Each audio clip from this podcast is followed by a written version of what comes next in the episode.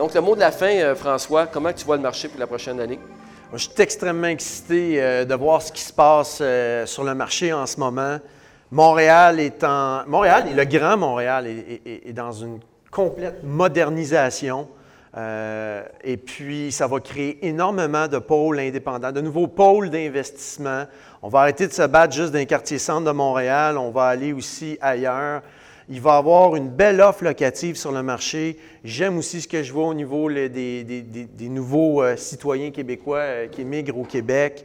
Euh, c'est des gens de qualité qui arrivent avec de l'argent, qui sont prêts à, louer vos très beaux logements que vous avez optimisés ou construits. Donc, il va y avoir une très grande croissance. Si je peux me permettre un dernier petit chiffre, je regardais à Toronto, Vancouver, on était rendu à du 1400, 1500 pièces en moyenne par logement. Au Québec, on est encore à 980. Même Halifax, c'est plus cher. Même l'île du Prince-Édouard, c'est plus cher que le Québec. Donc, y a-t-il de la place encore? Il y en a énormément. Alors, euh, c'est le temps ou jamais d'investir au Québec, surtout avec la belle fenêtre d'opportunité qu'on a avec les taux d'intérêt.